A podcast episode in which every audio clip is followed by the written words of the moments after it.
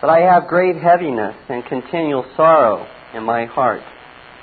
For I could wish that myself were accursed from Christ for my brethren, my kinsmen according to the flesh, who are Israelites, to whom pertaineth the adoption, and the glory, and the covenant, and the giving of the law, and the service of God, and the promises, whose are the fathers, and of whom, as concerning the flesh, Christ came, who is over all, God blessed forever.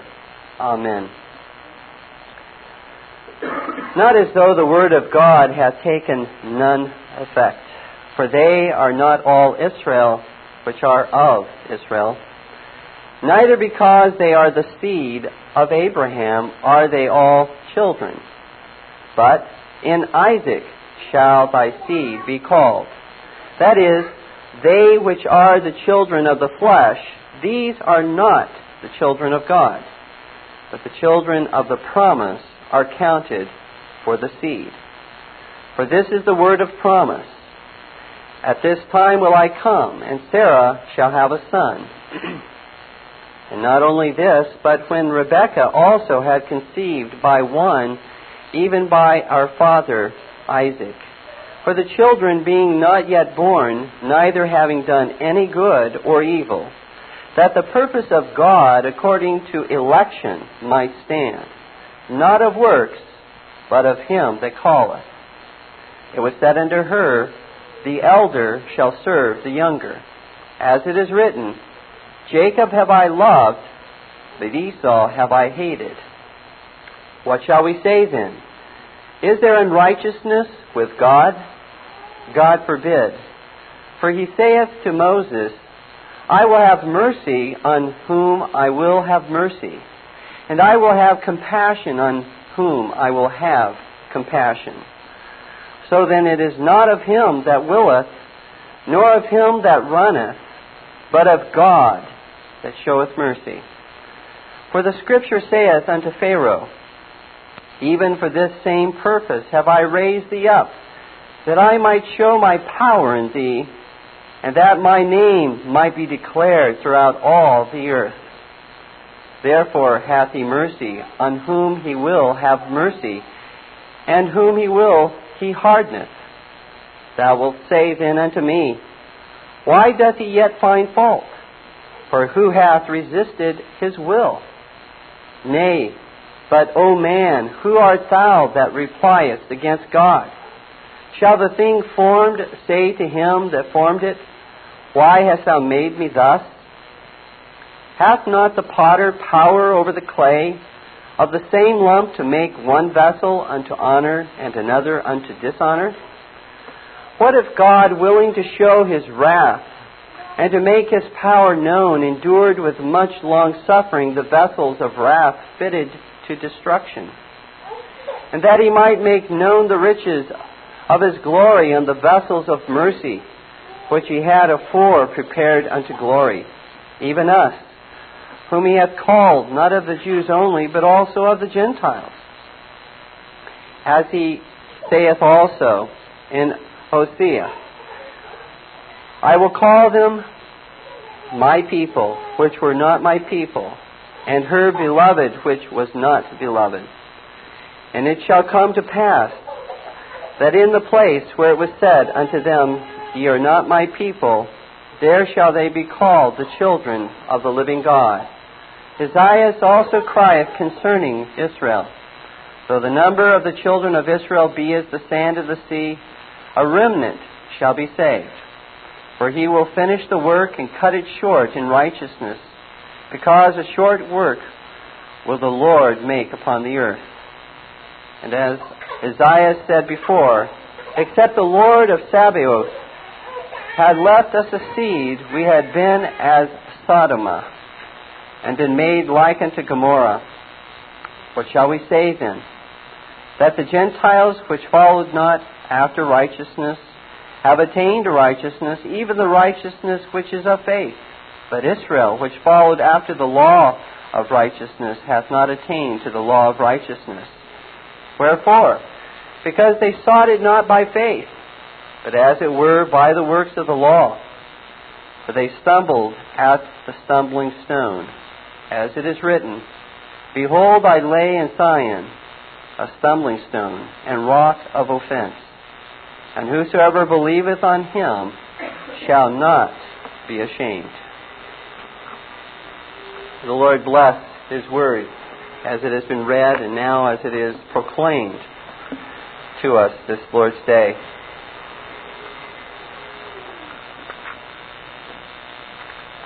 Our text this Lord's Day is from Proverbs chapter 17, verse 22.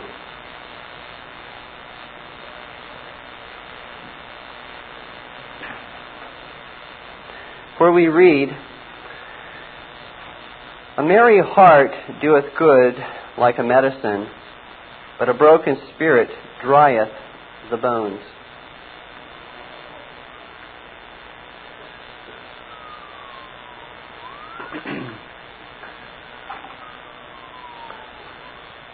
People spend billions of dollars each year on medicines, drugs, and supplements in order to maximize the quality of their physical lives.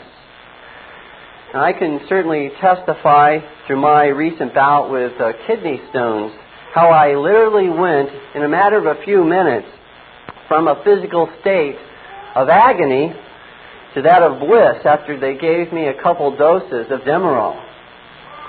How much we have for which to be thankful to the Lord from all of the help that we have received from these aids to our health. Medicine, drugs, and supplements, dear ones, do not in fact heal us in and of themselves, but are the means ordained by God through which He brings about healing in our weak, frail bodies. Thus, we ought never to despise whatever lawful means the Lord has appointed and uses to sustain and promote our own physical well being and health. However, let us never forget that we are not only body, which is material and visible, but we are also soul, which is immaterial and invisible. And the Lord has so mysteriously and wondrously united body and soul together that what happens in the body can and does affect the soul. And what happens in the soul or in the mind does affect the body as well. Thus, the disposition of the soul ought not to be left out of the equation when considering the health of the body. For example, it is a well recognized fact that the outward circumstances that we are going through can so affect us and bring upon us such stress that we can suffer headaches, and all the way from headaches to all uh, other types of illnesses and diseases. Well, this truth, dear ones, that we're now speaking of is certainly not new. Wasn't uh, something discovered in the 20th century or the 21st century, but was clearly taught by God through King Solomon in Proverbs 17:22. A merry heart doeth good like a medicine, but a broken spirit drieth the bones. Dear ones, since Christians should be desirous of being the most effective servants of the Lord that they can possibly be in both body and soul, let us consider from our text, first of all, a divine prescription for good health. Proverbs 17:22, the first part of that verse. And secondly, a divine warning for poor health. From Proverbs 17:22, the latter part of that verse. First of all, then, a divine prescription for good health. Listen very carefully to the words of Solomon, who speaks by inspiration of the Holy Spirit. A merry heart doeth good like a medicine. God, in effect, says If you would enjoy good health, you must not only use medicine and supplements as needed, but you must also use a merry heart at all times. Let us look a little more closely at what a merry heart is by considering, as we often do, what it is not and then what it is. What a merry heart is not. Well, first of all, a merry heart, as used here by Solomon, is not mere laughter. Laughter does not, in and of itself, equal a merry heart. Though laughter is a gift from God and is, and is a great blessing when used at appropriate times, laughter in and of itself does not equal a merry heart. For, why is that the case? Well, Laughter on the outside may in fact conceal great sorrow and pain of heart on the inside in various circumstances and situations. Proverbs chapter 14, verse 13 says, Even in laughter, the heart is sorrowful, and the end of that mirth is heaviness.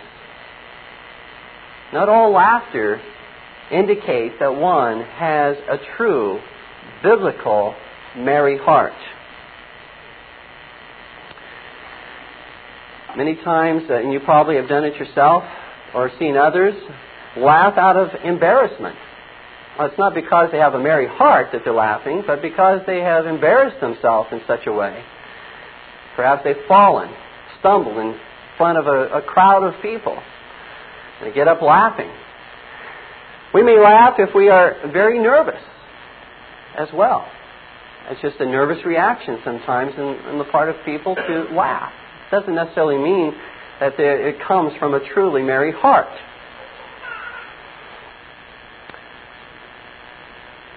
Furthermore, laughter may also be used in excess or at inappropriate times. In such cases, it does not issue from a merry heart. James, in chapter 4, verse 9, certainly would give us some indication that not all laughter is appropriate. James says, Be afflicted and mourn and weep. Let your laughter be turned to mourning, and your joy to heaviness. If we laugh when we ought to mourn, if we laugh when we ought to worship in reverence, if we laugh when we are corrected, we are not manifesting the kind of merry heart of which God here speaks. You see, as in all things, moderation is the key. We ought to be moderate in the, in the way that we use all things that are lawful whether food or drink or exercise or work or recreation or laughter. And so laughter does not in and of itself mean that one is of a merry heart. Thirdly, laughter may be directed at or the result of immoral behavior. For example, we find these biblical instances where there was laughter, but it was the result of something immoral, something contrary to the word of the law of God. Sarah laughed at the promise of God. She did not take the promise of God seriously in Genesis 18:13. That didn't issue from a merry heart as God speaks of in Proverbs 17:22. Laughter may be the occasion of mocking the righteous or that which is righteous. In Psalm 22:7, a messianic psalm, it speaks of those laughing the Lord Jesus to scorn as he is crucified upon the cross. We find in Proverbs 29 9 that laughing is associated with drunkenness. Dear ones, how much, and you probably thought about this as, as well as myself, but how much of the humor of the world, whether jokes on TV or in movies or at the workplace, either has the audience laughing at that which is righteous or laughing at that which is wicked. Laughter is a gift from God, but it must never be used to imply our approval of that which is immoral or our disapproval of that which is moral. Yes, it is true that God Himself laughs at the wicked, according to Psalm chapter 2, verse 4. Let me read for you that passage, as I'm sure you're probably very familiar with this, but in the context of laughter, I think it's important to say something about this. Here it speaks of God. He that sitteth in the heavens shall laugh, the Lord shall have them in derision. Who will he have in derision? Those who conspire against him and against his anointed one, even the Lord Jesus Christ, to overthrow his kingdom. Who think that they can actually topple the kingdom of God by their puny little efforts, by their, their human resources, overcome the Almighty God. God laughs in derision at their vain and futile efforts to overthrow him. Thomas Adams uh, has said, and I think it's worthy to be repeated. Pharaoh imagined that by drowning the Israelite males, he had found a way to root their name from the earth. But when at the same time his own daughter, in his own court, gave princely education to Moses, Israel's deliverer, did not God laugh? Oh, what are his frowns if his smiles be so terrible? Certainly, in the same sense, dear ones, we may laugh at the vain attempts of man to overthrow the kingdom of Christ. We may say in our laughing how utterly ridiculous and silly people are to think that they can overcome the Almighty God. The second thing that a merry heart is not. Is not laughter. Secondly, a merry heart, as used here by Solomon, is not mere feasting. It is not merely throwing a party where there is plenty of food and booze. There was such a party described for us in Daniel chapter 5, thrown by Belshazzar, the king of Babylon where it says, Belshazzar the king made a great feast to a thousand of his lords and drank wine before the thousand. Belshazzar, while he tasted the wine, commanded to bring the golden and silver vessels which his father Nebuchadnezzar had taken out of the temple, which was in Jerusalem, that the king and his princes, his wives, and his concubines might drink therein.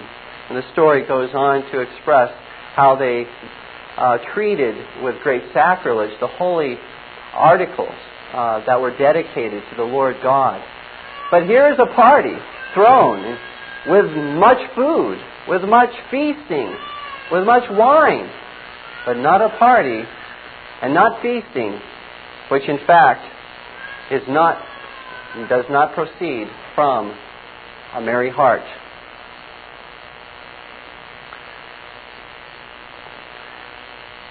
Another thing that a merry heart is not a biblical merry heart is not immersing oneself in worldly pleasure, in amusements of the world. is not, in and of itself, a merry heart.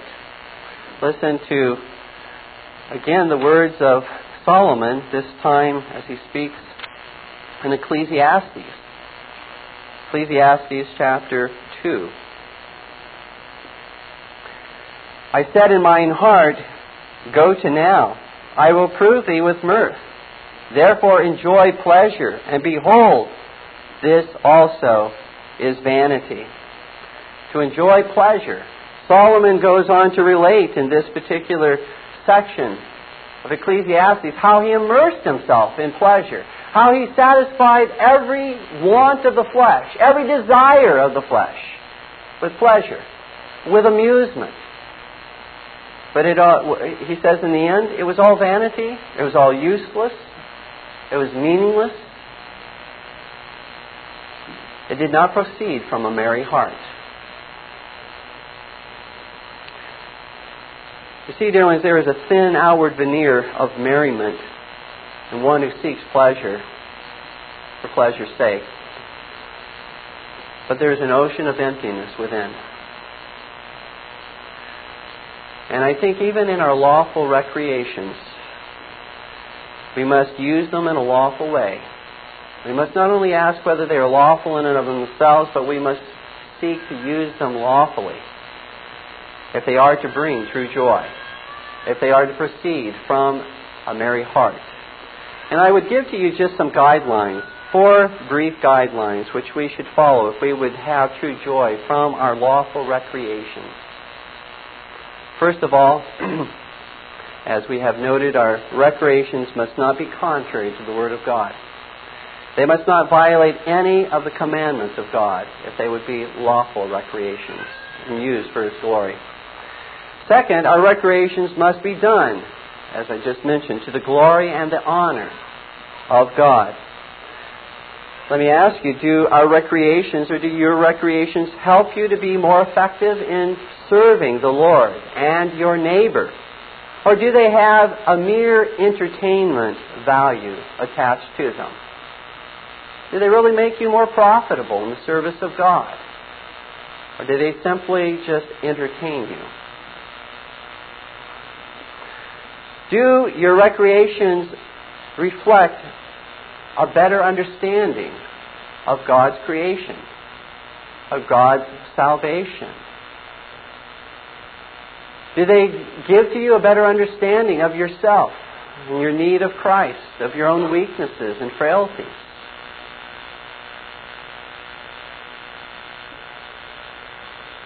Do they better help you to understand the Lord and how you might better minister His Word?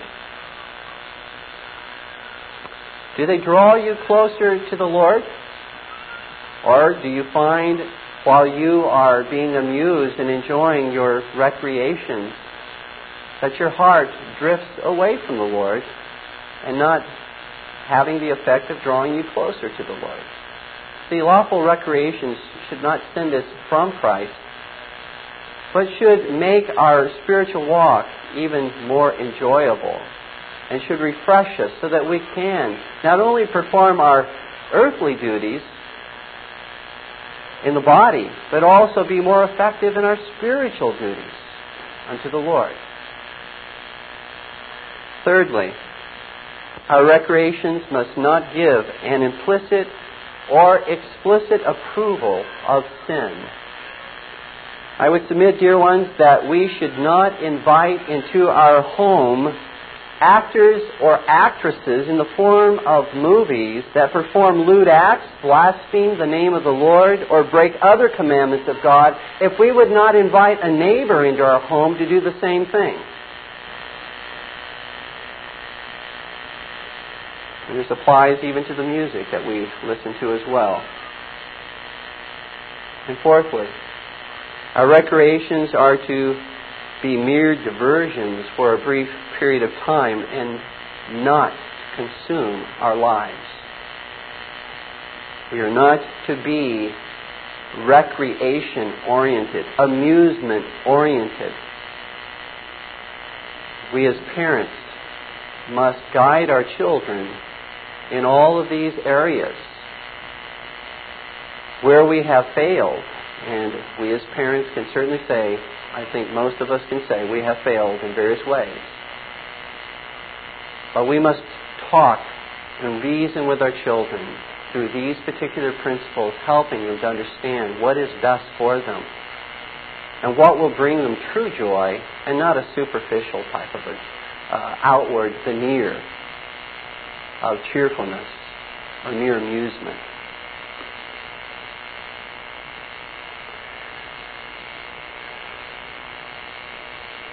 Finally, the fourth thing that a merry heart is not, a merry heart, according to our text, is not a happiness that fluctuates with every trial and affliction, like the thermometer, which changes depending upon the temperatures each day brings. A merry heart is more like a thermostat which regulates the temperatures in our lives when trials or blessings come our way. A merry heart regulates, it doesn't fluctuate with every trial. There is a joy in the Lord regardless of the circumstances, regardless of the stress, regardless of the intensity of the pain and the heartache through which we pass. There is a joy in knowing God is in control and Jesus Christ is our Savior and tempers every trial with His amazing love. Well, what is a merry heart? A merry heart, dear ones, is a holy heart. One cannot be truly merry, joyous, and cheerful without having a pure heart and a clean conscience before God. For sin condemns the non Christian and convicts the Christian who cannot experience joy while he obstinately continues in his sin. True joy of heart can only be experienced when one knows and receives the love of God who rescued such vile sinners as we are by meting out his infinite justice and wrath against our mediator, his only begotten Son.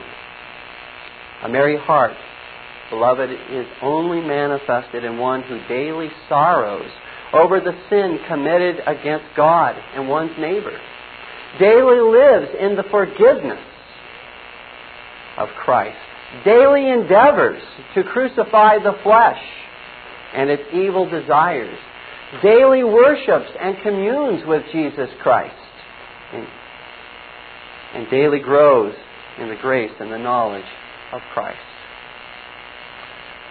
The second thing that a merry heart is, a merry heart is a thankful heart. One cannot be truly merry who is filled with murmuring and complaining against the trials and the afflictions God has brought into his or her life.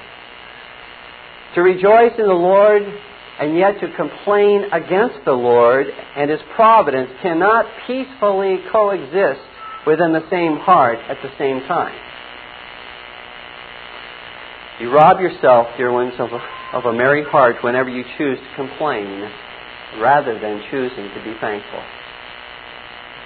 When you're tempted to complain against God or against God's providence, I would suggest to you rather than allowing those words to form upon your tongue and to be spoken or to be uttered, nip them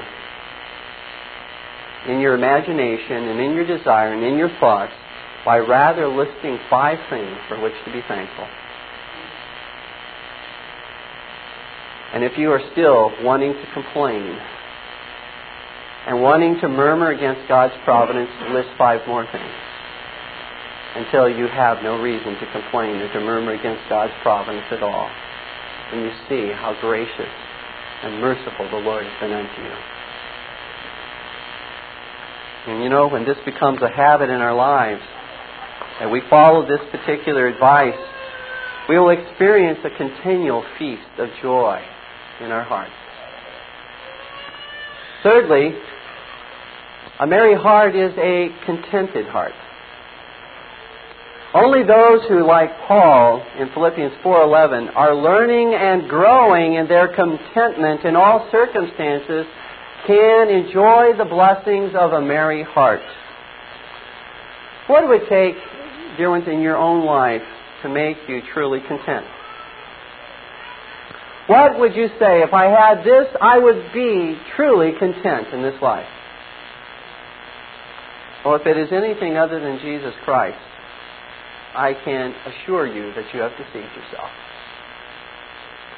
For everything in this world is changeable and perishable except Jesus Christ. And if Jesus Christ is not the foundation, and if the gospel of Jesus Christ is not the foundation of your joy, You'll always be seeking a merry heart but never able to find it. Fourthly, a merry heart is a humble heart. Pride and selfishness leads only to pain and misery, for it is truly an empty and sorrowful existence to be all wrapped up in yourself. Where there is no self sacrificial service to Christ or to one's neighbor, there can be no true joy. For in such a case, everything around us exists for our happiness.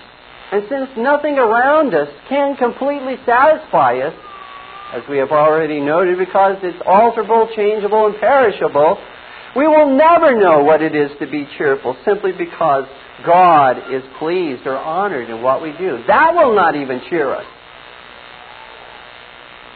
We will not uh, know, we will never know how we can be merry in the gifts and the graces of others. We'll not be able to rejoice in what God has blessed others with.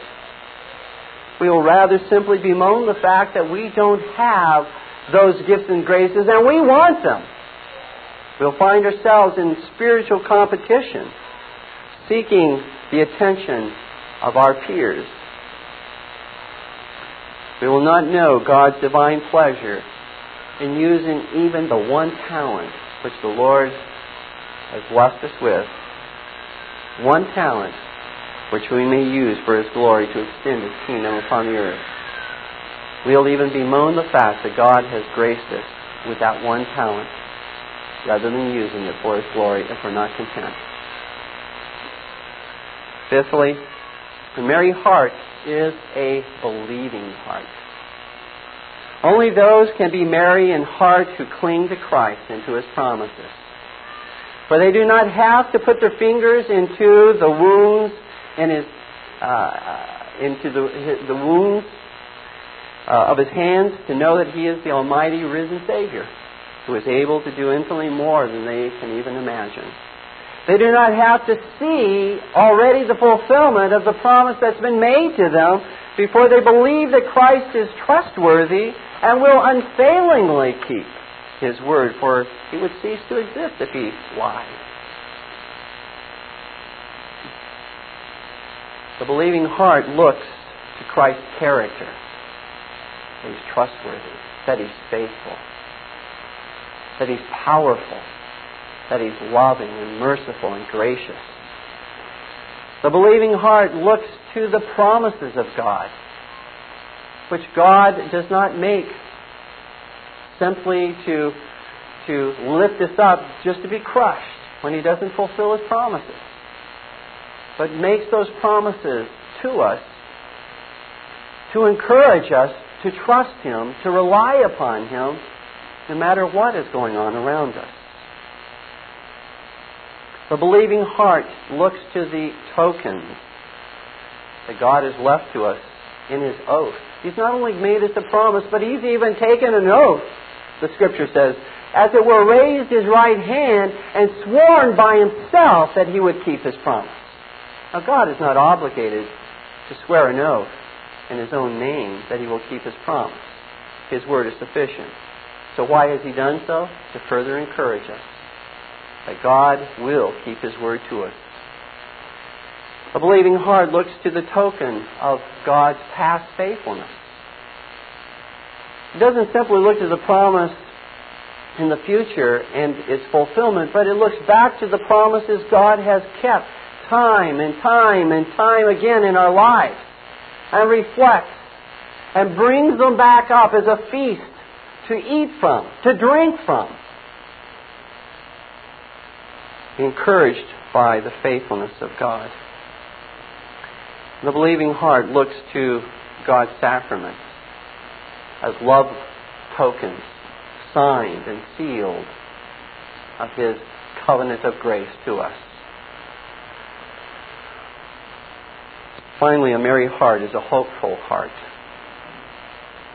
When everything all around us seems to fall apart, if we would be cheerful and have a continual feast of joy in our soul, we must look in hope to the amazing glory the Lord has prepared for us in heaven where we will be given even greater honor and glory, a higher place than the angels in heaven.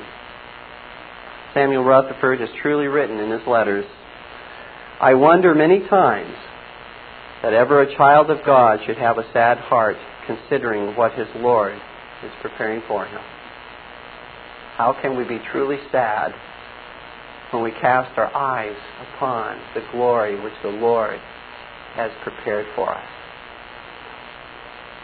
Such a merry heart is like a medicine to the health of the body, Solomon says, and not simply to the health of the soul, because the body and the soul have been intricately joined together by God so that one affects the other.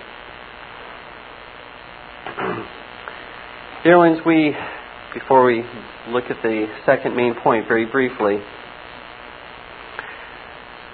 let me simply note this. We may become so wrapped up in the mere duty of our work that we lose the joy of our work. We are not to be like the Pharisees who conceived of much to be done, but little or nothing to be enjoyed in what they did. We may carry the weight of and the burdens of the whole world upon our own shoulders rather than casting moment by moment all of our cares and anxieties or the cares and anxiety of, of others upon the Lord, whose shoulders alone are able to carry such burdens and weights. We are not to be a gloomy people whose seriousness about life allows little or no rays of cheerfulness, appropriate laughter, and smiling countenances into our everyday existence. Yes, we may be busy, and praise the Lord if we are. We should not have too much time on our hands. That's true. Yes, we may have a very stressful job to perform, very laborious a lot of pressure, deadlines that we have to meet. If such is the case, how much more we need to work on having a merry heart, lest the care and stress of our work actually work us into an early grave and send us away from Christ rather than to Christ. One last comment before moving on to our final point. How do we reconcile what Solomon says here in Proverbs 17:22 with what he says in Ecclesiastes 7:3? Where he says, "Sorrow is better than laughter." For by the sadness of the countenance the heart is made better. Let me offer to you some suggestions as to how to reconcile these two statements by the same author, both inspired by the Holy Spirit. First, the merry heart of the godly is not opposed to the heart, sorrowful heart of the godly. There is no contradiction here at all, for there can be no true joy in the heart of the godly if they do not first know what it is to mourn over their sin and the sin of others. Jesus said, Blessed are they that mourn, for they shall be comforted. It is through our sincere grief of sin and the offense we have committed against the love, the grace, the mercy, the righteousness, and the holiness of God that we are brought to see with a believing joy that the only hope in overcoming sin is Jesus Christ. A second consideration about this seeming uh, inconsistency in the two statements of Solomon is that the contrast in Ecclesiastes 7:3 is not between a godly sorrow and a godly joy, but between a godly sorrow and an ungodly laughter and mirth. Where we see the proper contrast in Ecclesiastes 7, verses 4 through 6. Notice what it says. The heart of the wise is in the house of mourning. He, this is the wise man. He's in the house of mourning. at the appropriate time. But the heart of fools is in the house of mirth. This is a kind of mirth that betokens a fool, not godly cheerfulness, not godly joy, not a truly biblical merry heart,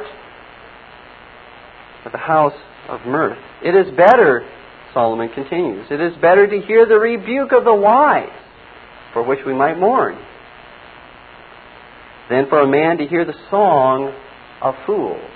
Many songs of fools that are out there on our radios, on the CDs, and on tapes today. And we so often follow the way of the world in delighting in the song of fools more than we delight in the rebuke of the wise. Verse 6 says, For as the crackling of thorns under a pot, that is a pot that is, is burning, so is the laughter of the fool, this also is vanity. So you see the contrast is between godly sorrow and ungodly mirth. That's the contrast in Ecclesiastes, Ecclesiastes 7.3. And so it is not inconsistent with what Solomon says in Proverbs 17.22, which he, wherein he speaks of a godly laughter, a godly cheerfulness, a godly and merry heart. The true Christian religion, dear ones, is not filled with only gloom and doom. It is a religion to be taken seriously because life and death, heaven and hell will stand or fall upon one's faith or unbelief in Jesus Christ. But Jesus came to bring life and peace and joy to man and to bring it more abundantly. He came to make our joy full and complete. He came that we might enjoy all that He has created to even a much greater capacity than any unbeliever is able to do. 1 Timothy chapter 6. Verse 17, we read these words Charge them that are rich in the world that they be not high minded, nor trust in uncertain riches, but in the living God notice these words, who giveth us richly all things to enjoy. Beloved, God is not a killjoy. Satan is the ultimate killjoy, who brings on momentary laughter so that people laugh themselves all the way to hell. God is the ultimate joy of man's desiring. To enjoy Christ is the surest way to find true joy now and for all eternity. Let us not follow our sinful hearts, therefore, in order to find joy. But let us know our Savior, commune with Him through His Word and prayer, and cherish and practice His Word in our lives. And we will have a merry heart. The second main point, and again, this will be a brief point that, uh, that is uh, elaborated on here. The second main point is a divine warning for poor health. Consider with me the words of Solomon and focusing on the latter part of that verse, Proverbs 17:22. A merry heart doeth good like a medicine, but a broken spirit drieth the bones. The second part of this verse provides a fitting contrast to the first part. Here we find what will inevitably lead one to poor health, that is, to his bones being dry in this life. And it is said to be a broken spirit. Literally, a stricken or scourged spirit. That is, a spirit that has been wounded and has been beat up. Well, we ought immediately to wonder how such a broken spirit is used here in a negative sense. Because it is used in a negative sense here, since it is an undesired contrast to a desirable merry heart. How is it used in a negative sense? For we read elsewhere in Scripture concerning a broken spirit that it is a necessary grace in the life of every child of God. For example, in Psalm 34, verse 18. We read,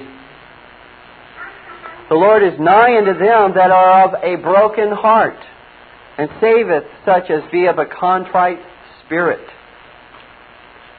And in Psalm 51, verse 17, we read, The sacrifices of God are a broken spirit, a broken and a contrite heart, O God, thou wilt not despise. But let me say that as a grace, a broken spirit refers to the wounding of our sinful pride, which needs to be wounded, which needs to be crucified, which needs to be destroyed in our lives. In this sense, a broken spirit is a lowly mindedness in which we see the Lord as holy and ourselves as vile. The Lord is mighty and ourselves as weak. The Lord is deserving of all glory and honor in ourselves as deserving of all wrath and condemnation. Genuine repentance ought always to be accompanied with a broken spirit in this sense before God, where our pride, our sinful pride, is wounded, where it is stricken, where it is bruised and dealt a deathly blow. If we would be a humble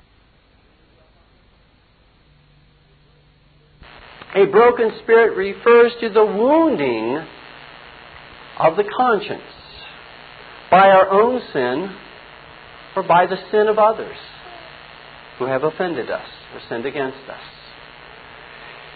It is an attack upon the conscience of one wherein he becomes so beat up over his sin, so laid low because of how someone has offended him, that he does not fall upon the mercy of God in Christ Jesus, but falls into an ugly, dark pit of endless sorrow and condemnation.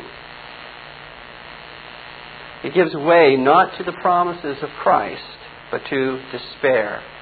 The despair of one accusation after another against him. Or one accusation after another from others who have sinned against him.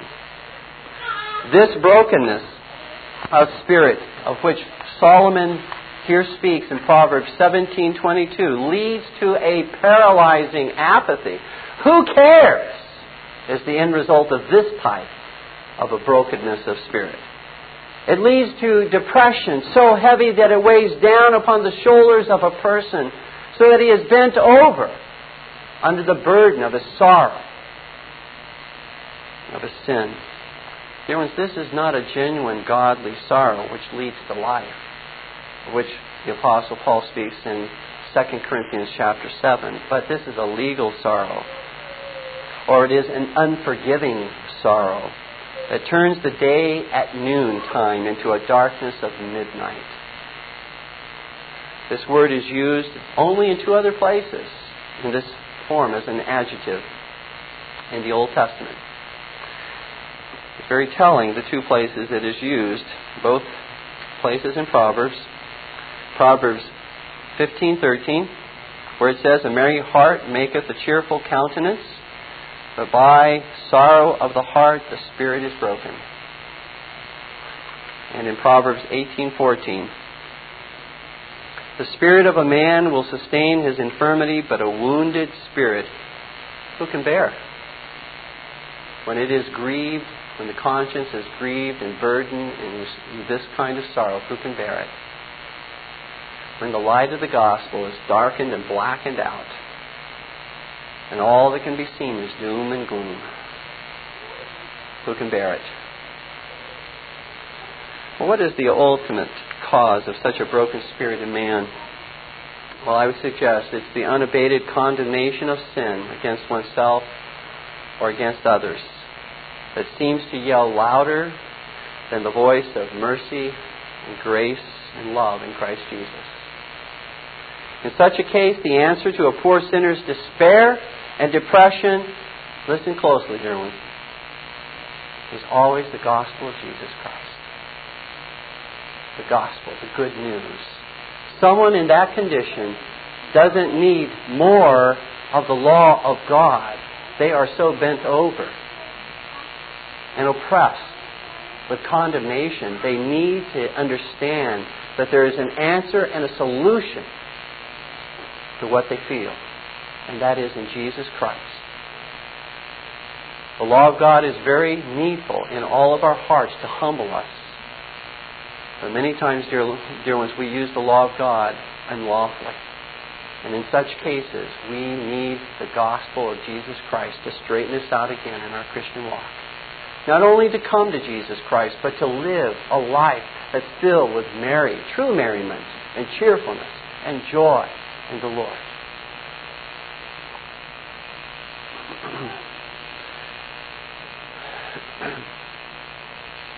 It is not the law that binds up the brokenhearted, although it is necessary to break the proud-hearted. It is the gospel that gives hope and brings a merry heart. For we read in Proverbs 12:25, Heaviness in the heart of man maketh it stoop. But notice here, but a good word maketh it glad. What is the good word? What is the best word that you or I could hear but the gospel that Jesus Christ is a friend of sinners? Jesus Christ died to offer his life in the place of sinners like you and me. That there is no condemnation to those who are in Christ Jesus. That he has removed the doom and the gloom within the Christian life. He has borne it all away in the covenant of grace.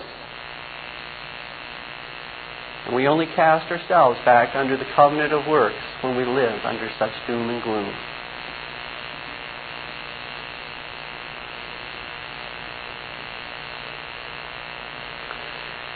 There is no virtue, none at all, in the doom and gloom of a broken spirit for its own sake. Such is the hopelessness and despair of false religion. It is a false gospel. It is what Rome teaches in its doctrine of penance, that you must suffer. And you must continue to suffer if you would have forgiveness of sin. If you would, would have assurance of salvation. You must continue to suffer and suffer and suffer. And you must even continue to suffer after death. Because you haven't suffered enough in life. And so the whole focus is taken off of Christ and His suffering, Christ and His righteousness, and placed upon your suffering and your righteousness and your fitness. Dear ones, thank God it is not your fitness, it is Christ's fitness. It makes us acceptable for the Lord. And if that's not something in which to rejoice, then there is nothing in this world in which to rejoice. The gospel of Jesus Christ, dear ones, sets the prisoner free and issues in a merry heart and one last qualification before we close. The merry heart feeling. The godly merry heart does not lead us to be antinomian. So that we have no love for the law of God, so that we have no desire to please God by obeying His commandments, so that we tolerate and we approve of sin in our lives or in the lives of others. A merry heart as spoken here by Solomon does not lead to antinomianism. The merry heart actually leads us to the only cure for our sins the Lord Jesus Christ and His righteousness and His peace and His joy. Please stand with me in prayer.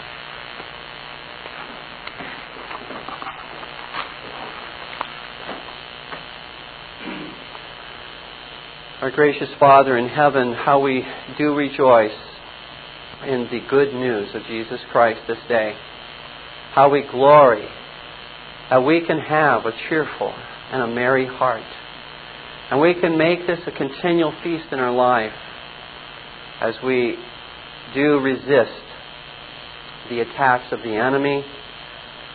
Uh, and as we resist, O oh Lord, the accusations and the allowing the offenses of others to so weigh us down, allowing, O Lord, the cares of this life to so beset us that we forget that we are to enjoy even our work to the glory of Christ.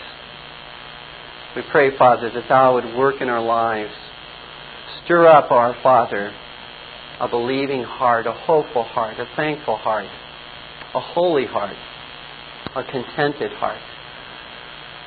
Give to us, our Father, communion with Christ that we might enjoy Him, who is our joy and our life.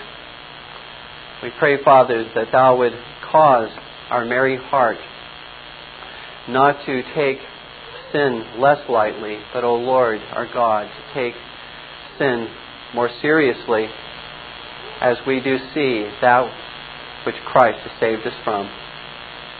We ask, Lord, these things in the name of our Savior. Amen. This Reformation audio track is a production of Still Waters Revival Books. You are welcome to make copies and give them to those in need. SWRB makes thousands of classic Reformation resources available, free and for sale, in audio, video, and printed formats. It is likely that the sermon or book that you just listened to is also available on cassette or video, or as a printed book or booklet. Our many free resources, as well as our complete mail order catalog, containing thousands of classic and contemporary Puritan and Reformed books, tapes, and videos at great discounts, is on the web at www.swrb.com. We can also be reached by email at swrb at swrb.com, by phone at 780-450-3730, by fax at 780-468-1096, or by mail at 4710-37A Avenue, Edmonton, that's E-D-M-O-N-T-O-N, Alberta, abbreviated capital A, capital B, Canada, T6L3T5. You may also request a free printed catalog. And remember that John Calvin, in defending the Reformation's regulative principle of worship, or what is sometimes called the scriptural law of worship, commenting on the words of God, which I commanded them not, neither came into my heart, from his commentary on Jeremiah 7:31, writes, God here cuts off from men every occasion for making evasions, since he condemns by this one phrase, I have not commanded them, whatever the Jews devised. There is then no other argument needed to condemn superstitions than that they are not commanded by God. For when men allow themselves to worship God according to their own fancies, and attend not to his commands, they pervert true religion. And if this principle was adopted by the papists, all those fictitious modes of worship in which they absurdly exercise themselves would fall to the ground. It is indeed a horrible thing for the papists to seek to discharge their duties towards God by performing their own superstitions. There is an immense number of them, as it is well known, and as it manifestly appears. Were they to admit this principle, that we cannot rightly worship God except by obeying His word, they would be delivered from their deep abyss of error. The prophet's words, then, are very important when he says that God had commanded no such thing, and that it never came to his mind, as though he had said that men assume too much wisdom when they devise what he never required, nay, what he never knew.